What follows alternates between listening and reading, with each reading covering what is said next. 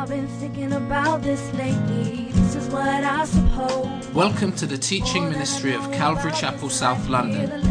You can visit us at calvarychapelsouth.london.org. I realize not sitting right with me. So I'm on my knees for understanding. The more the world I see, the more I see. I fit in, but I'm no diamond ring. I got a lot to learn, so I'm listening. What a blessing it is to be here. It's the last Sunday before Christmas. Yep, Christmas next Saturday. We got what? Five shopping days left. Five shopping days left till Christmas. Like anyone really cares, right? It's just madness, stress. And so, um, with this being our last Sunday before Christmas, let's give some consideration. It was beautiful to see the children this morning sharing, and it just reminded me of the verse in Scripture where it says that from the mouths of babes, God has perfected praise, He has ordained praise. And um, it, I heard a, I heard a lyric from a, a friend of mine up in um, Manchester, and it's he said, you know, the gospel's so simple, but it takes man to compl- complicate it.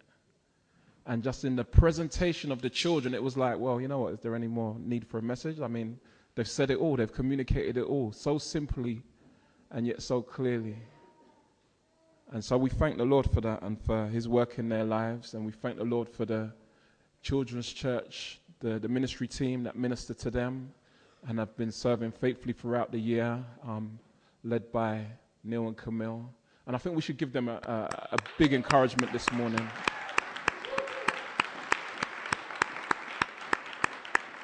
Amen. Sowing the, the word of God in their young hearts and lives. So let's pray and turn our attentions to the message in hand. Dear Lord God and Heavenly Father, we thank you for your amazing goodness toward us. And um, in this festive season, Lord, I pray that you would help us to appreciate fully all that you are, all that you have done for us, Lord. Help us to appreciate the very desire of your heart, Lord. And so speak to us today and encourage our hearts toward you, we pray. Use me, Lord, I pray. Lord, I pray that you take my stammering lips and communicate life by your Spirit. In Jesus' name, amen. Now, the, the message of Christmas is truly simple. And it's unfortunate that it has become so complicated and it's become so clouded and become so confused in many ways. When we look at modern media, we see that there are all kinds of messages being communicated about Christmas. Uh, I want to show you a, a, couple of clips, and I'm not going to sh- show it to you with any sound. Some of you may be familiar with the clips, but I want you to tell me what message you think the clip is communicating about Christmas. See that?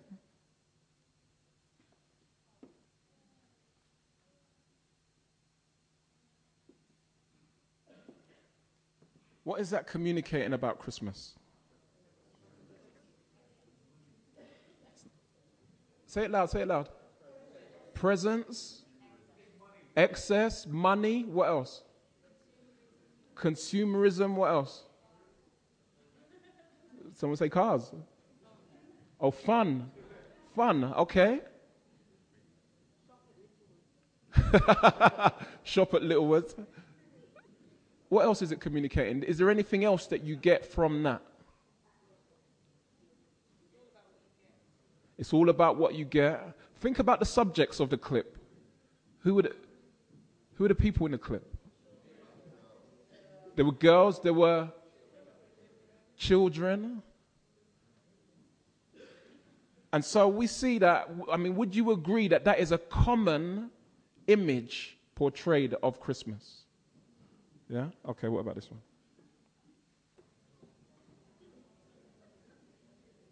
You're not feeling hungry, like, oh gosh, let's, let's hurry up and get out of here. What does that communicate to you about Christmas? Food. Fast food. All right? So, so we've had presents, we've had children, we've had fun, we've had food. Yeah? All right. Last one. What does this communicate to you about Christmas?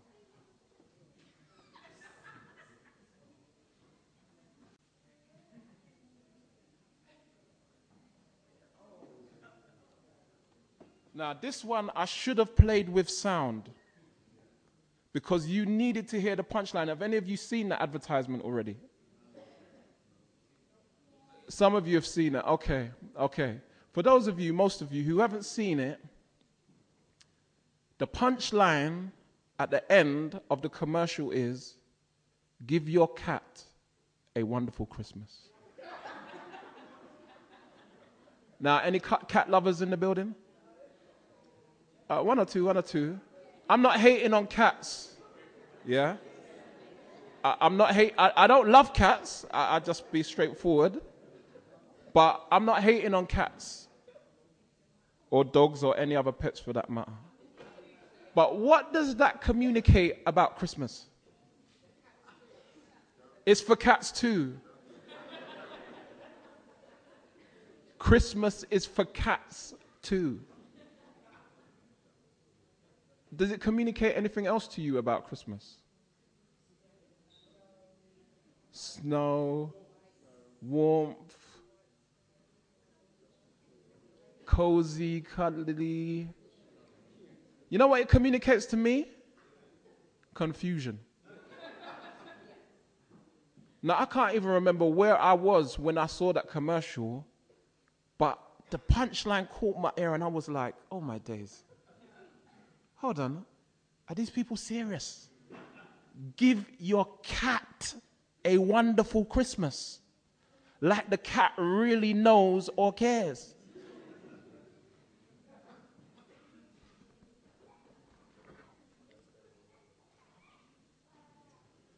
Now,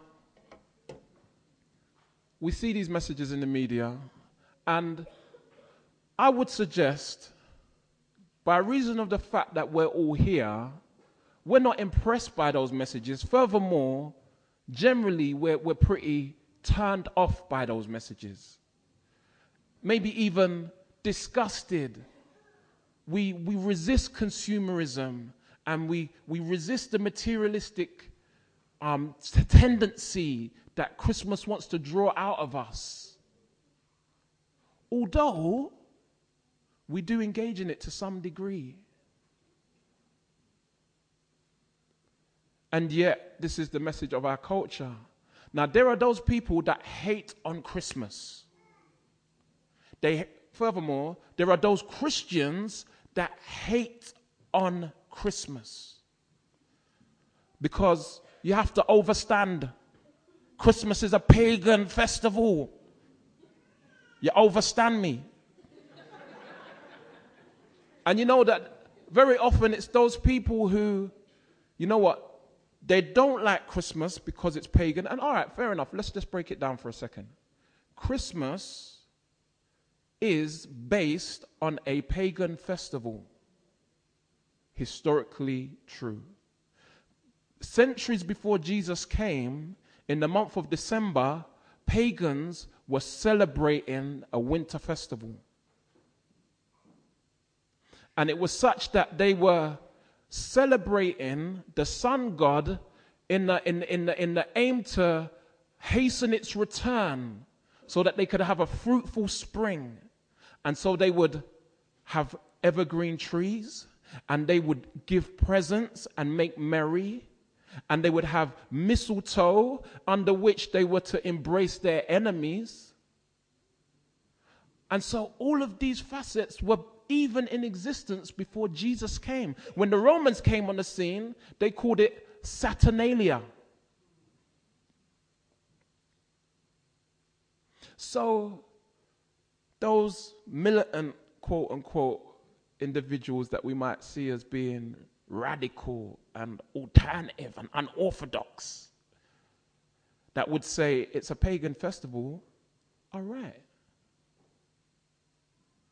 Now, the thing that gets me is that often those same people that would say, oh, Christians are not supposed to engage in Christian, Christmas and we're not supposed to um, involve ourselves in those pagan practices. They're the same people that don't go to church, they don't read the Bible, they, they will sit down and smoke weed and say that it's from the earth, it's natural, and God's blessed it. And you have to overstand them.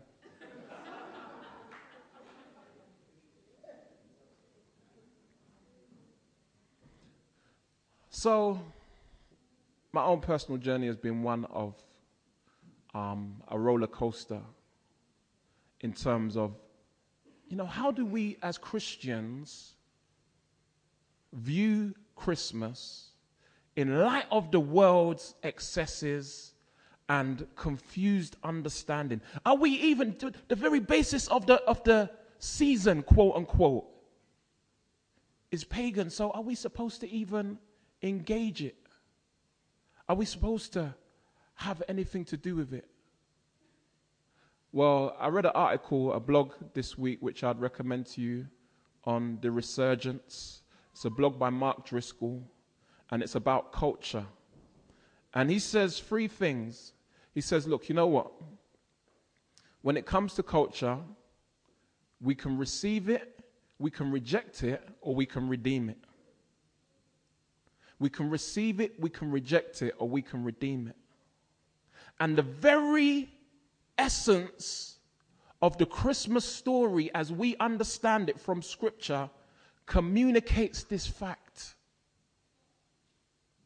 that we can receive, reject, or redeem.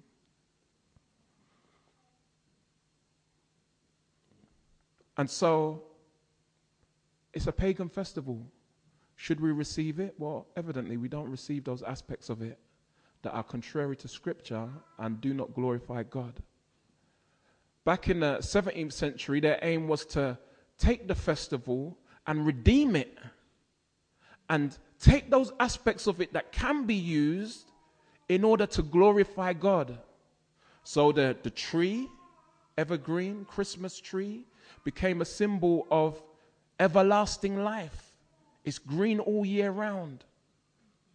And the exchanging of gifts was uh, a symbol, symbolic action that was expressed in response to the gift that God has given of His Son, Jesus Christ. And so we see throughout the very many aspects of Christmas as it has been celebrated traditionally, which in some ways, I think we'd probably suggest is a thing of the past, right? In terms of a traditional Christmas. Especially here in England. I think maybe in the States it's quite different. They still have a very entrenched culture um, there. But in, in England, especially in cosmopolitan London, you have so many different views and approaches. But the traditional Christmas, so much of it was redeemed by 17th century Christians with a view to turn people's attention away from the false gods and turn their attention on to the true God. In Colossians 3, it says that all that we do, we're to do to the glory of the Lord. In Colossians, it also says that we're not, we're not to let anyone sit in judgment of us with regards to feast days and festivals and new moons. As a people, the Jews had a history of festivals and corporate national celebrations, and they were fulfilled in the coming of Jesus Christ. Now, when they were fulfilled, they had a dilemma. What do we do? Do we keep the festivals like good Jews? Or do we abandon them because we have liberty in Christ Jesus and they're fulfilled in Him? They don't mean anything anymore.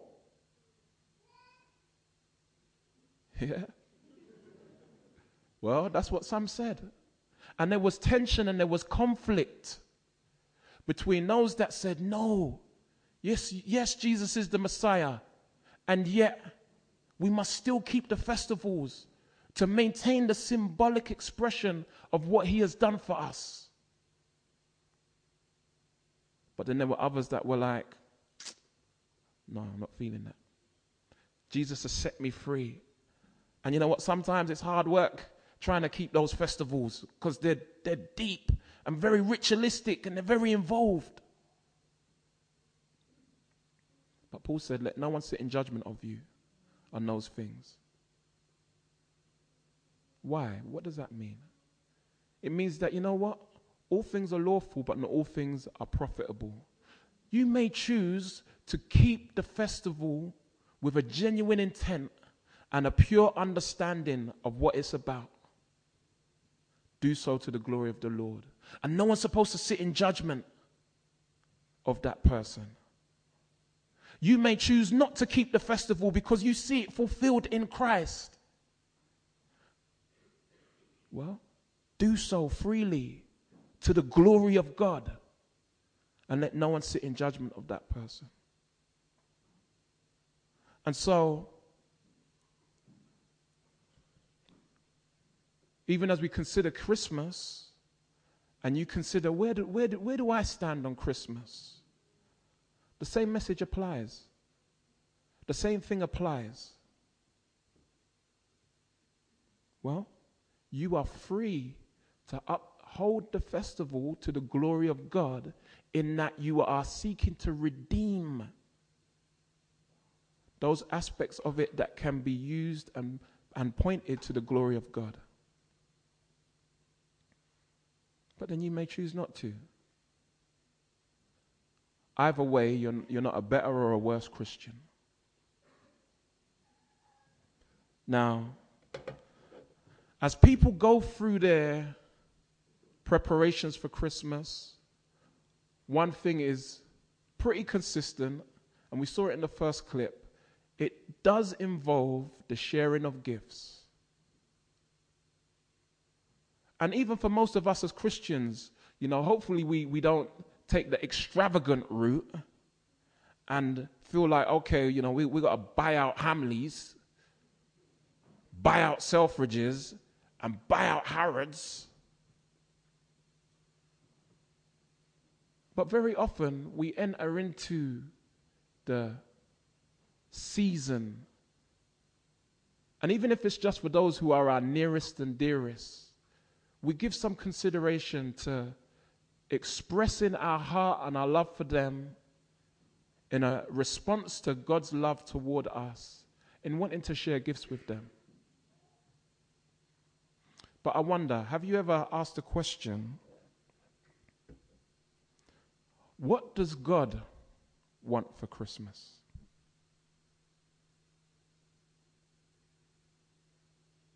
What does God want for Christmas? Christmas this year, has that been at the forefront of your mind? In all your desire to give, and I won't even talk about the desire to get,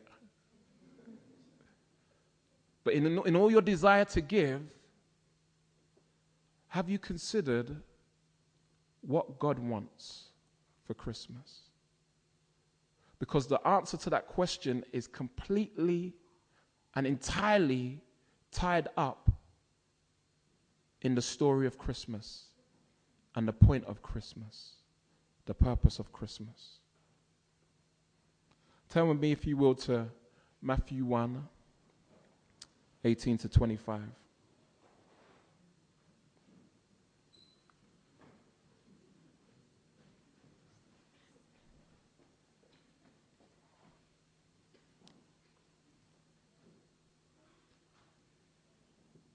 And what we're going to do, we're going to consider the simplicity of God's working in coming to earth as a man.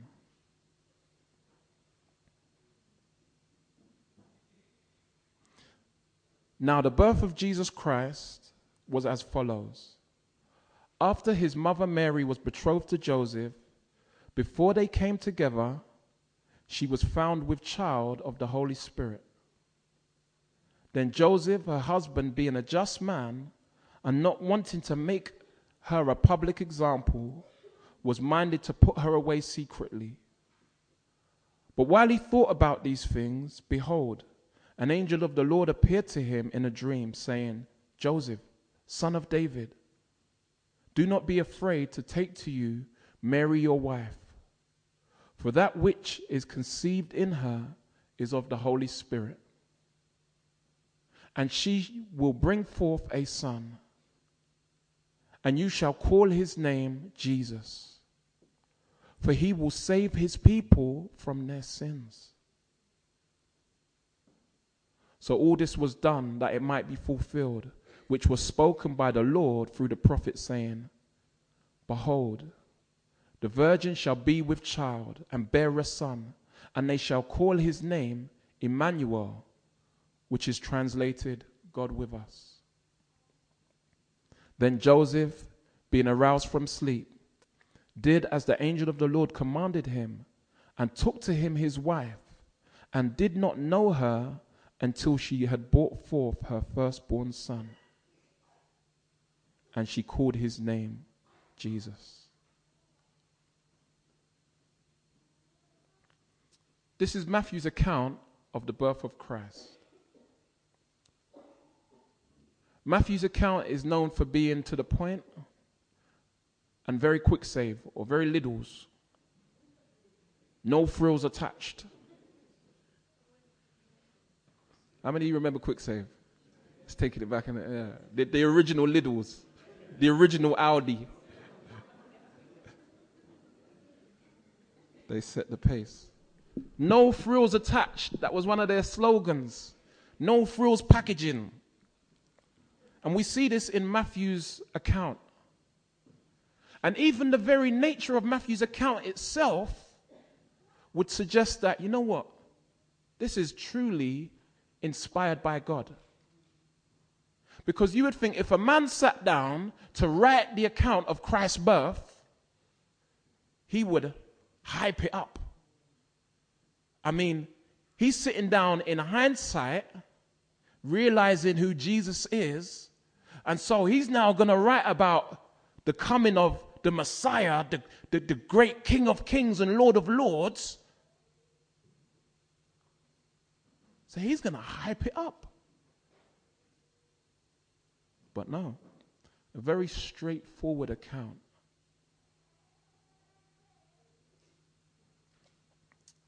Few things to clear up. Because evidently there's confusion around the Christmas story in the world, and even to some extent in the church. Some have looked at this and looked at these first few verses and said that there's contradiction there. This was clearly not inspired by God. So, verse 18 The birth of Jesus Christ was as follows. After his mother Mary was betrothed to Joseph, before they came together, she was found with child of the Holy Spirit. Now, there are those, even who profess Christ, would say, you know, it wasn't a virgin birth, it wasn't by the Holy Spirit. And they really don't have an argument or a leg to stand on because fundamentally, if God is God, he can do what he wants. And so it's nothing for him, the one who made us, to cause a woman to give birth to a child by his power. I mean, that's just got to come with any kind of common sense view of God, of there being a God. So we're not even going to camp on that right now. This is where they say the contradiction is. Say, then Joseph, her husband. But hold on a minute. Isn't there a problem there? Can you see a problem there between verse 19 and verse 18? What does it say in verse 18 that would contradict that statement? Joseph, her husband betrothed. So, how can it be that they were betrothed? And it even emphasizes before they came together, in the very next verse, say that Joseph was her husband. You see? Bible's written by man, it's full of contradictions.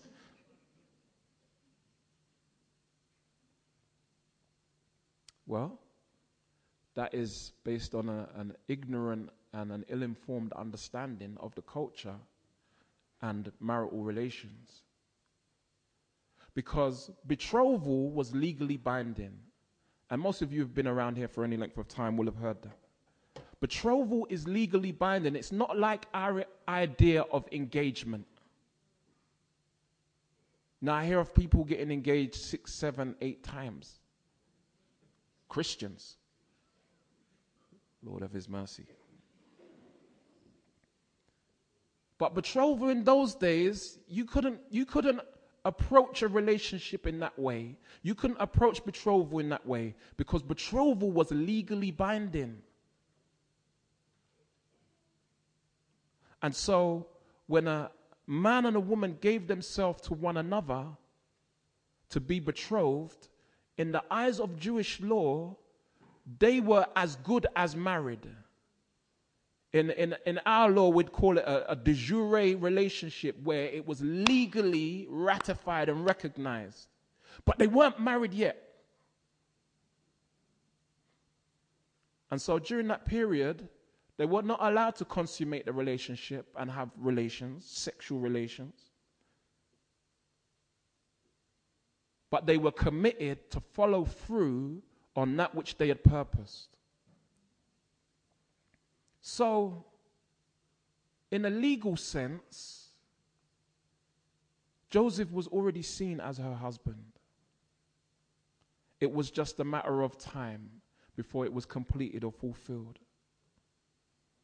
And so there was no contradiction there. Joseph, her husband, being a just man, not wanted to make her a public example.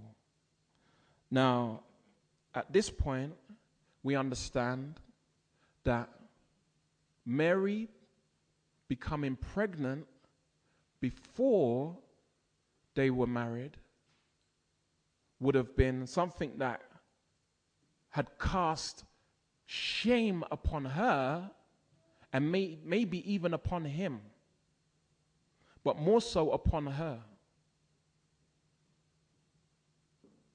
The stigma of being an adulteress, the stigma of being one who has not only laid with a man before marriage,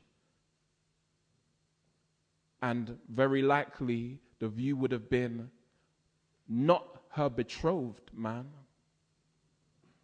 but she's also going to have a child as a result of that. And so Joseph, knowing this, and knowing the shame and knowing the stigma, sought to divorce her, to nullify their legal relationship in order to minimize, it wouldn't have eliminated, but minimize the shame. But an angel appeared to him, spoke to him, and told him to Go through it. This is of the Lord.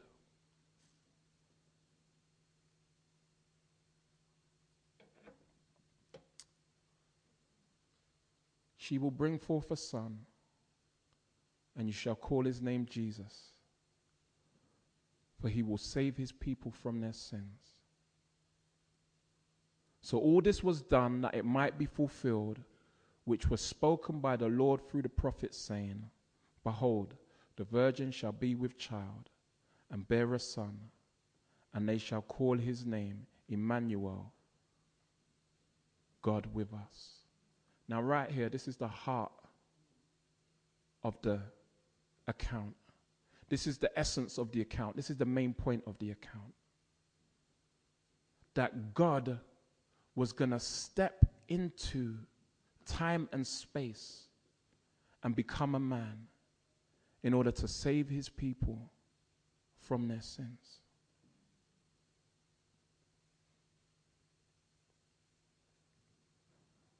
When we consider this, it gives us the clear meaning and purpose of Christmas. The clear meaning and purpose of Christmas. And it's simply this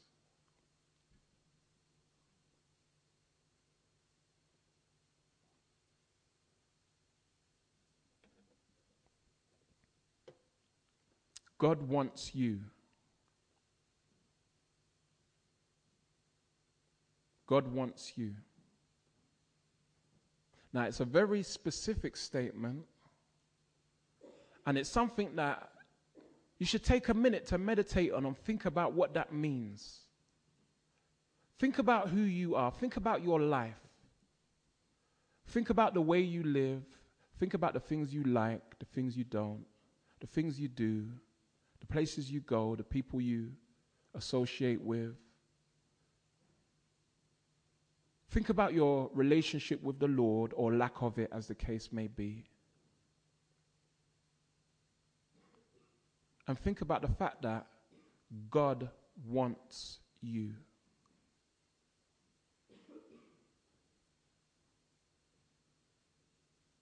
When you think about that, how does that make you feel?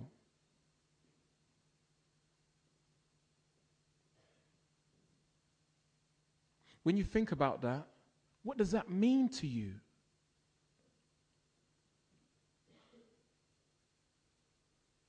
God wants you.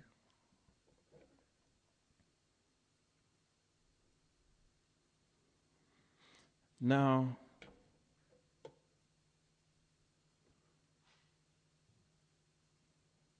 there's a statement in here which is problematic.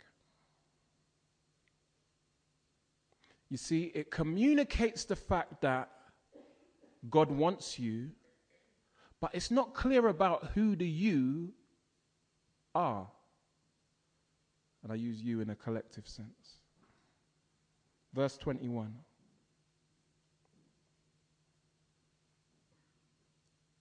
For he will save who? Who?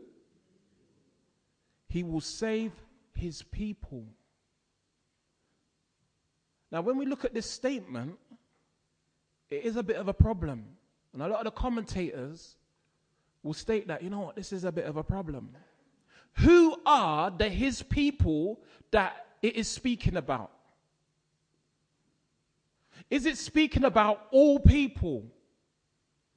Because, as my relatives would say, my cousins and family we're all, we're all God's people.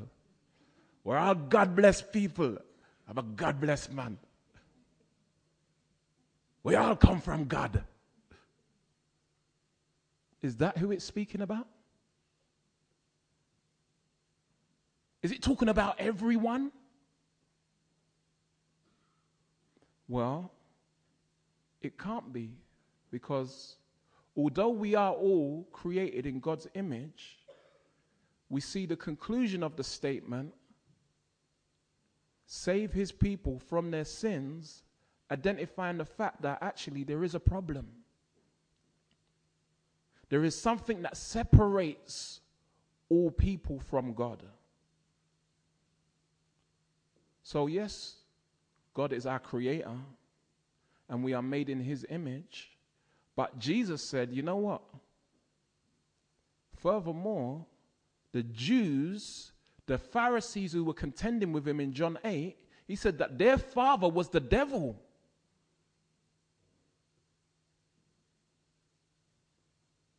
Ephesians 2 tells us that Satan is the God of this world.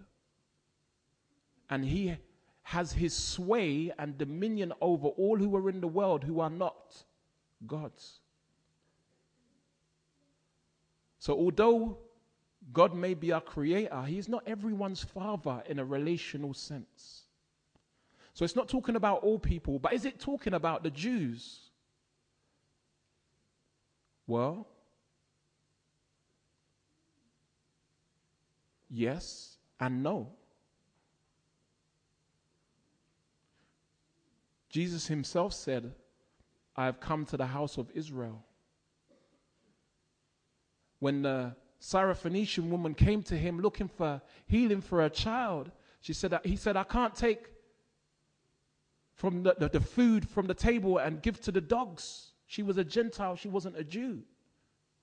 And yet she said, Well, you can give some crumbs. And he said, What faith? See, she understood the dynamics that she wasn't recognized and identified amongst the Jews who historically were the chosen people of God. And yet we see that the Jews, although they were once chosen, could not be considered in the complete sense to be the his people that this verse is speaking of. Otherwise, Jesus wouldn't have needed to have come. They would have just continued with the sacrificial system.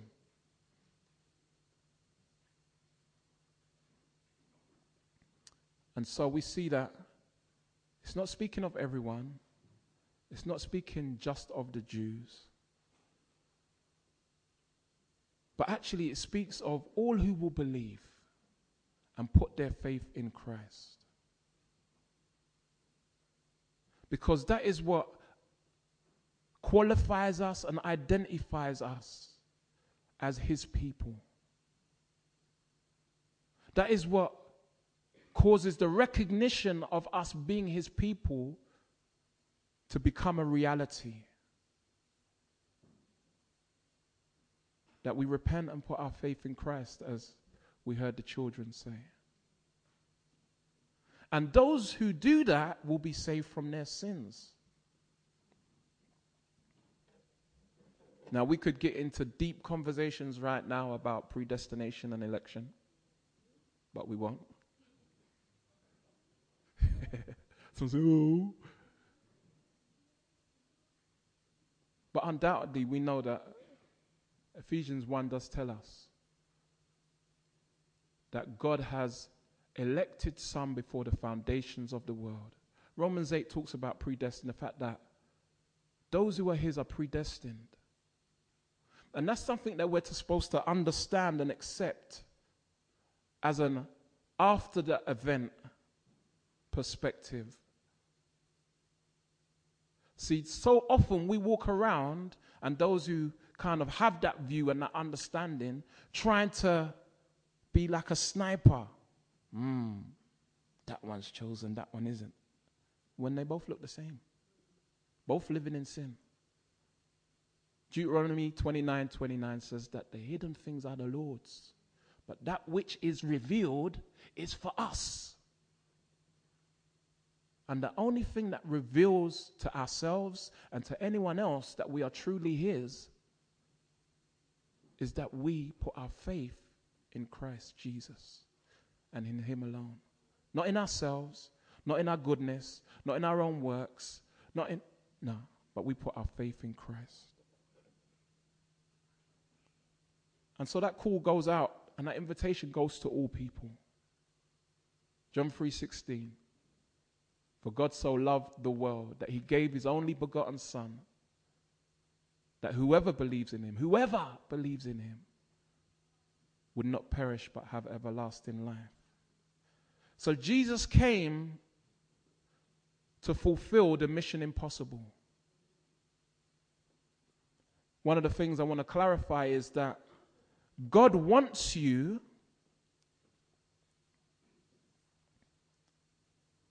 but God doesn't need you. Some of us live like God needs us. Some, and I'm talking about Christians, let alone people in the world. You know those you see those guys that walk around like they're God's gift. Everything they touch turns to gold. Drive the nice car, got the big house, the trophy girlfriend.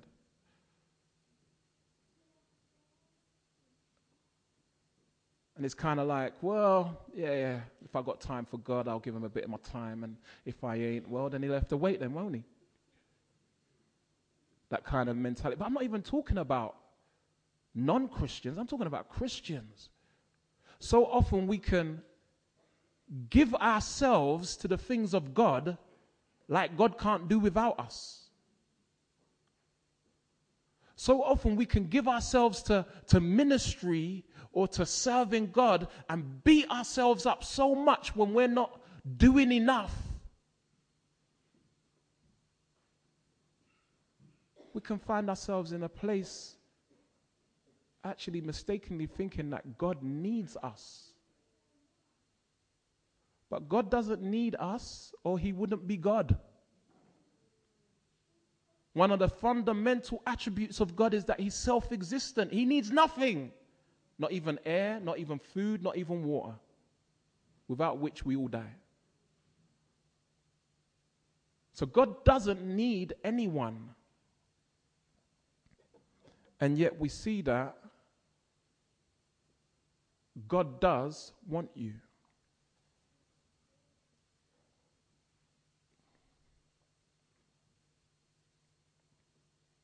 God wants you. But not because you're fly.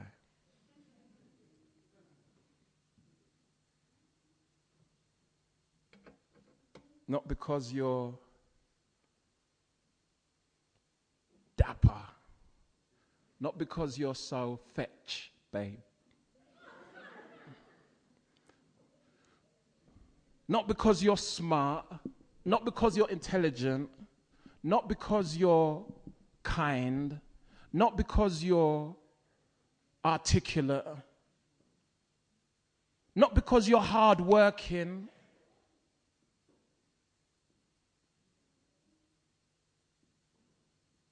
God wants you, but sorry to have to kill your pride and smash your ego.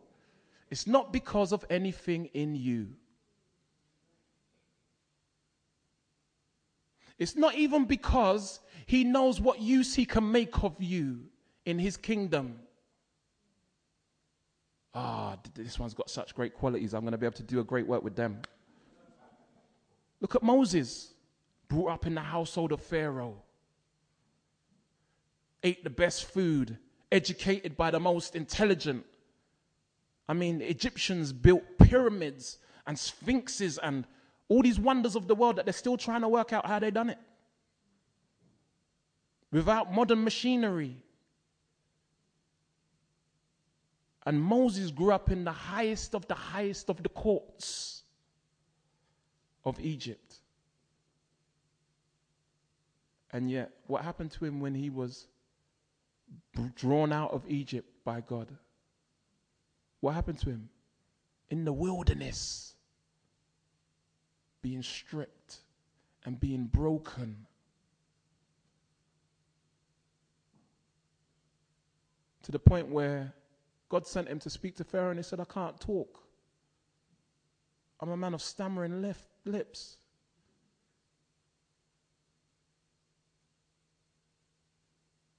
Now, do you think that in the courts of Egypt, as Moses was growing up, they didn't have speech therapists?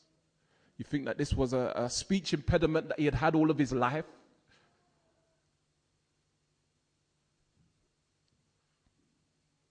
Moses was just stripped down to, of everything that he had, just stripped down to the bare essentials. Just him. Him and the hand of God. And so God's not looking at any of us and saying, ah, I'm going to send my son to die for you because I'm going to, I can see how I'm going to use those great qualities in your life for my glory.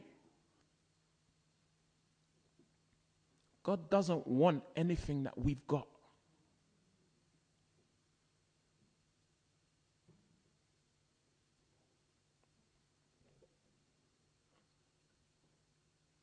I wonder if any of you can um, tell me what this place is.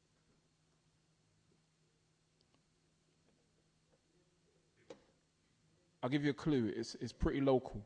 It's fairly local, at least to here. But no. Who? Blackheath. Yeah, I know you guys been house hunting around that area. There's a lot of money around there, right? Blackheath. Now, you know, Blackheath has a legend about it. You notice how the heath is very plain. Trees are only kind of on the outskirts or around the, the, those building areas there. But the, the heath itself is very plain. The grass is lush. Great place to go for a picnic, fireworks maybe.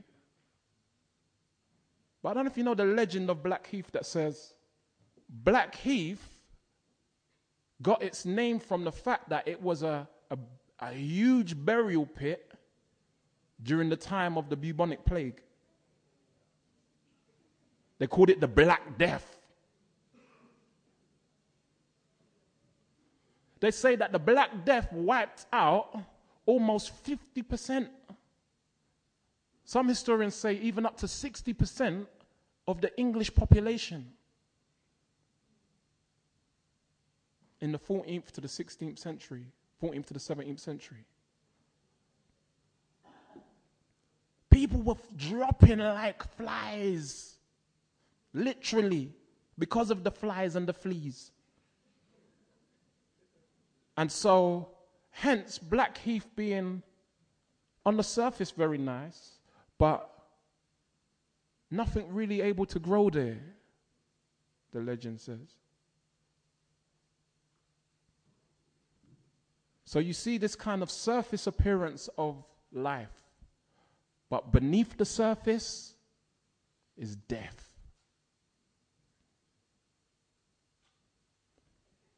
This is what the legend says. And in many ways, it's a picture of our lives.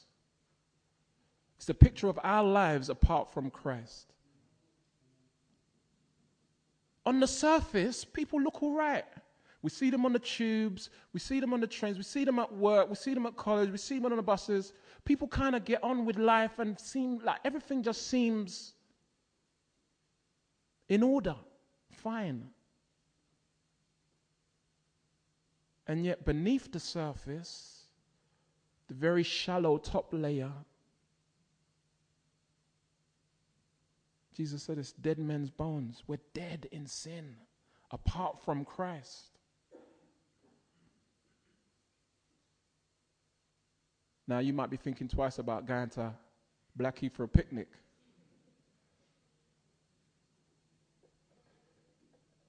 this wide open space here in inner London, you'd think that people would be fighting to try and protect that land.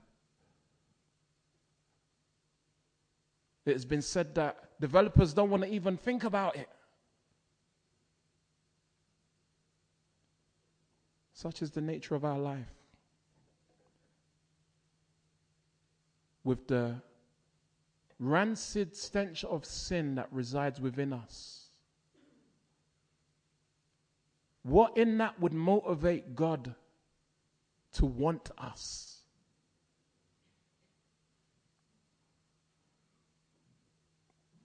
Now, just to let you know that in all of my um, research, the legend proves still to be a legend because I wasn't able to find any evidence that that was actually true about Blackheath before you start cancelling all of your plans for the spring to or you, you don't jog around Blackheath anymore.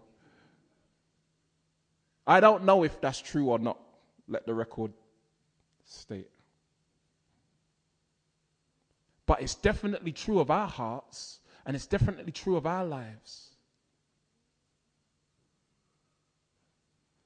And such was the case that God said, okay, for my own reasons and my own purposes, I want you.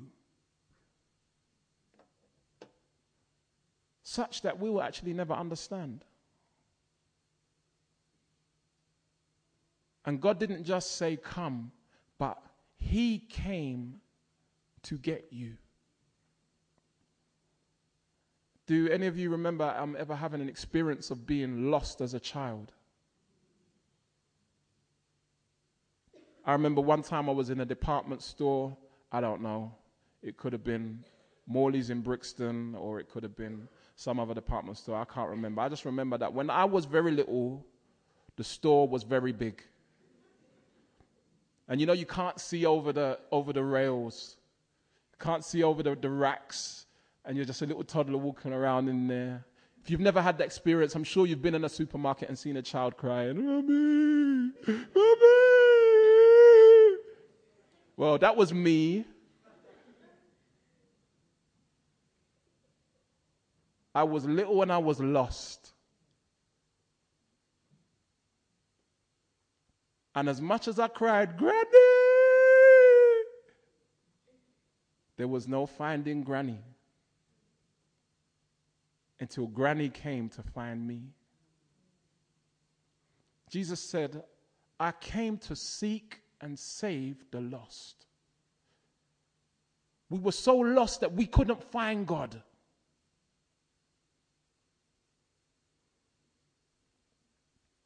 And so God came to find us. And this is a great mystery. God became a man.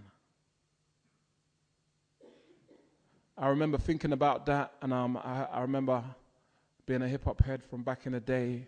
There was a lyric, I think it was by Erick Sermon, brother from EPMD, and he said, I'm half man, half amazing.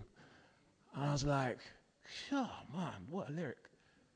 And I thought, yeah, that's like Jesus. Yeah, we, sh- we should talk about Jesus like that. Half man, half amazing. Because he was God in the flesh. Well, that was my first venture into false doctrine. Jesus wasn't half man and half amazing. Jesus was 100% man and 100% God and his humanity did not affect his divinity.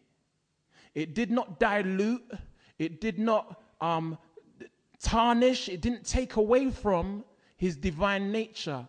In fact, throughout the church history, much debate has been had over this, and they had two what they call councils to try and establish and clearly communicate listen, some of you were saying that this guy, Jesus, had split personality. He was some schizophrenic on com- community release from Maudsley. But no, he was 100% man, 100% God, and yet one person. And Paul said it like this 1 Timothy 3:16 Great is the mystery of godliness. It's a mystery that God was manifest in the flesh.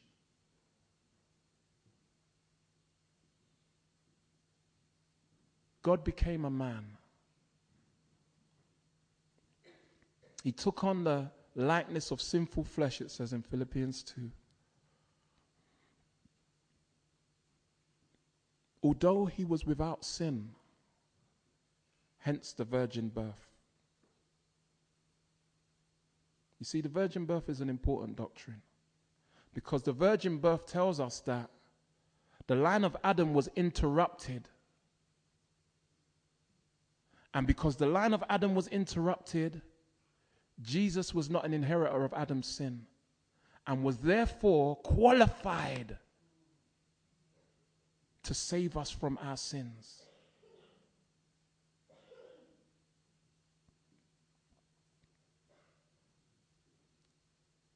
And it's a mystery. The term they used was hypostatic union. I mean, what does that mean? The thing is as mysterious as the term su- suggests.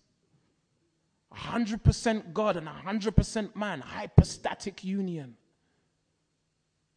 And you see, from Genesis, Genesis chapter 3, we have what's called the proto evangelion, the, the, the first gospel, the first proclamation of the gospel. And it says that the seed of the woman will bruise the serpent, will crush the serpent's head, and the serpent will bruise his heel. And in that veiled statement, we see a prediction of Christ coming. that he would come and crush Satan, his head, his authority, his, his power, crush it. Jesus said, I have come to destroy the works of the devil. And that is what he done. And yet the devil afflicted a bruise. You see, death for Jesus was nothing less, nothing more than a bruise. You get a bruise, and with time it heals, right? Back to normal. And that's all the devil could do to Jesus, even in killing him, because we know the end of the story. He rose on the third day. Praise be to God. And so the Jews had the expectation of the coming Messiah. And that expectation filtered through to other cultures. How many of you saw the film Clash of the Titans? Disappointed, right? Maybe not. Big film, feeling it. Pastor Rob was feeling the big film, you know, Clash of the Titans. No, you're not feeling it, bro. No? Original was better.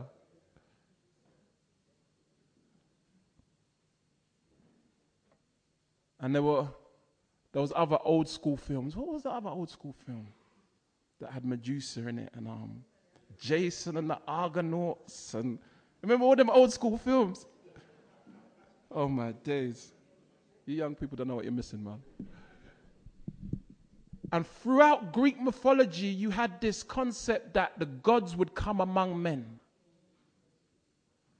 Where do you think that that came from? That was the the devil's distorted and perverted expectation being proclaimed. So God became a man.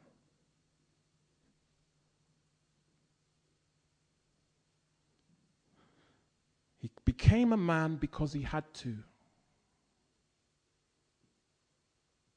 God had to become a man Why? Because he will save his people from their sins.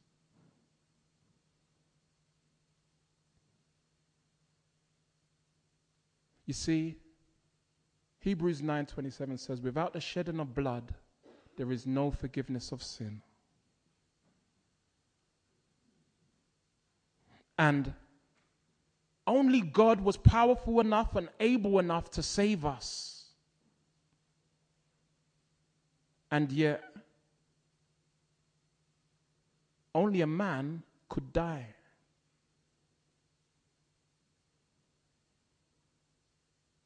And so God had to become a man. He had to incarnate himself in flesh in order to be able to pay the penalty of our sin. And what that does is it demonstrates to us the seriousness of our sin and the greatness of our God that he would go to such lengths because he wants us.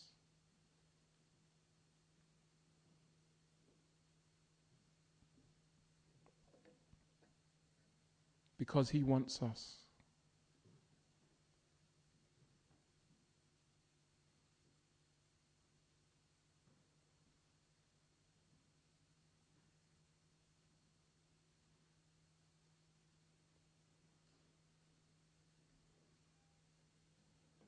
In verse 23, there it says, They shall call his name Emmanuel, which is translated God with us, as prophesied 700 years before by the prophet Isaiah in Isaiah chapter 7 14. God with us. See, God wants you, and God wants to have a relationship. And the question today remains I recognize most faces here. I recognize that most have a profession of Christ. And so, for us as Christians, the question is are we completely surrendered to God? Are we completely given over to God?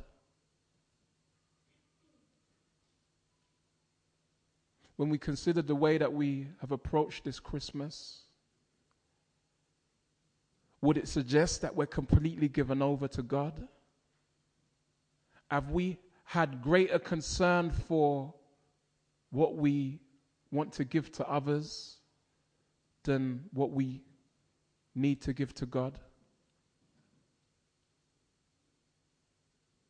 As we go about our daily lives, do we recognize the fact that we're fully surrendered? I know that I don't. I tell you straight, I know that I don't. And you see, Christ gave all of himself that he would have all of us. He laid aside his status. He laid aside his reputation, it tells us in Philippians. He, he emptied himself not of his divinity or any of his divine attributes, but of his status and his glory. And he came in humility, even to the death of the cross for us.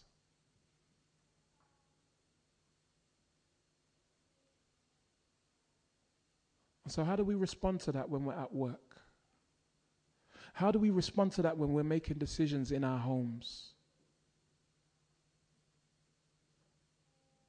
How do we respond to that when we are treating our wives or our husbands as unto the Lord? How do we respond to that when we're to honor our parents? How do we respond to that when we're using and handling our money? Are we completely and entirely God's? Or do we reserve some of ourselves for ourselves?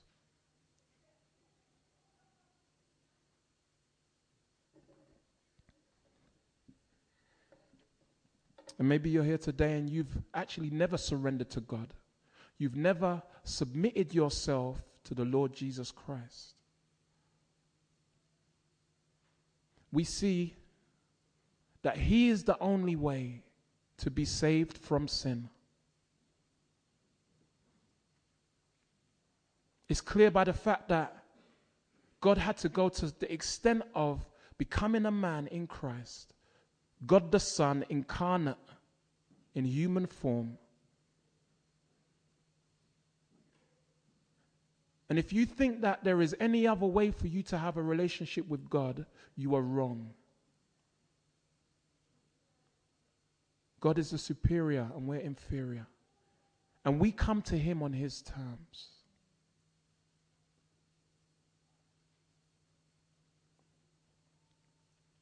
And so, as we pray, I want you to consider that God wants you.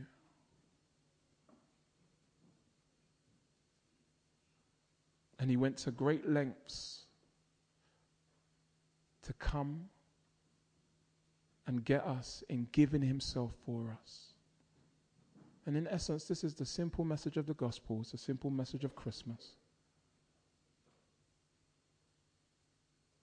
And anything else won't do.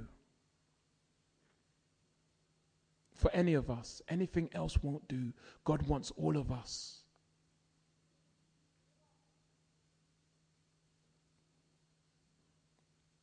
Let's pray. Lord, we thank you for your mercy. We thank you for your mercy.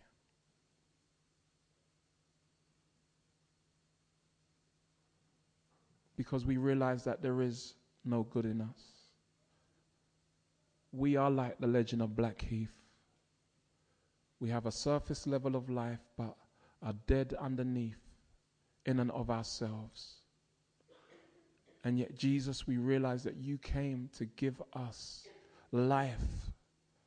And that life is only found in you and through your death. And uh, as has been said, we recognize that Christmas is just preparation for Easter.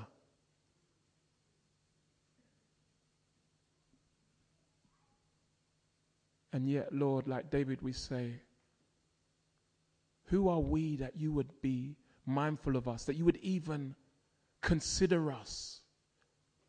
What are we, Lord, but a drop in the bucket? We're but dust, Lord. From dust we were made, and back to dust our bodies will return. And yet, Lord, you have made us everlasting beings. We are spirits beneath this flesh. And we thank you for giving your Son. We thank you for stepping into space and time, sending your Son as our Savior, as our rescuer, as the name Jesus identifies. Savior, rescuer, Yeshua. And Lord, I pray that you would bring us to our knees, Lord, and bring us to that place of humble and total surrender. I pray, Lord, especially for any who are here who have not surrendered to you and submitted to your call. I pray, Lord, that you would work by your Spirit in their hearts and lives, that you would bring conviction as your word says you do.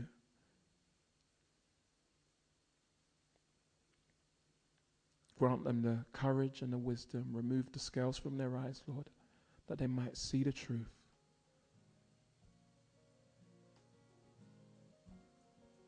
Thank you, Lord, for the true essence and meaning of Christmas. That is hope in you. And Lord, as we leave here today, we consider our response in giving you our all because you gave us your Son. Thank you, Father. In Jesus' name, amen.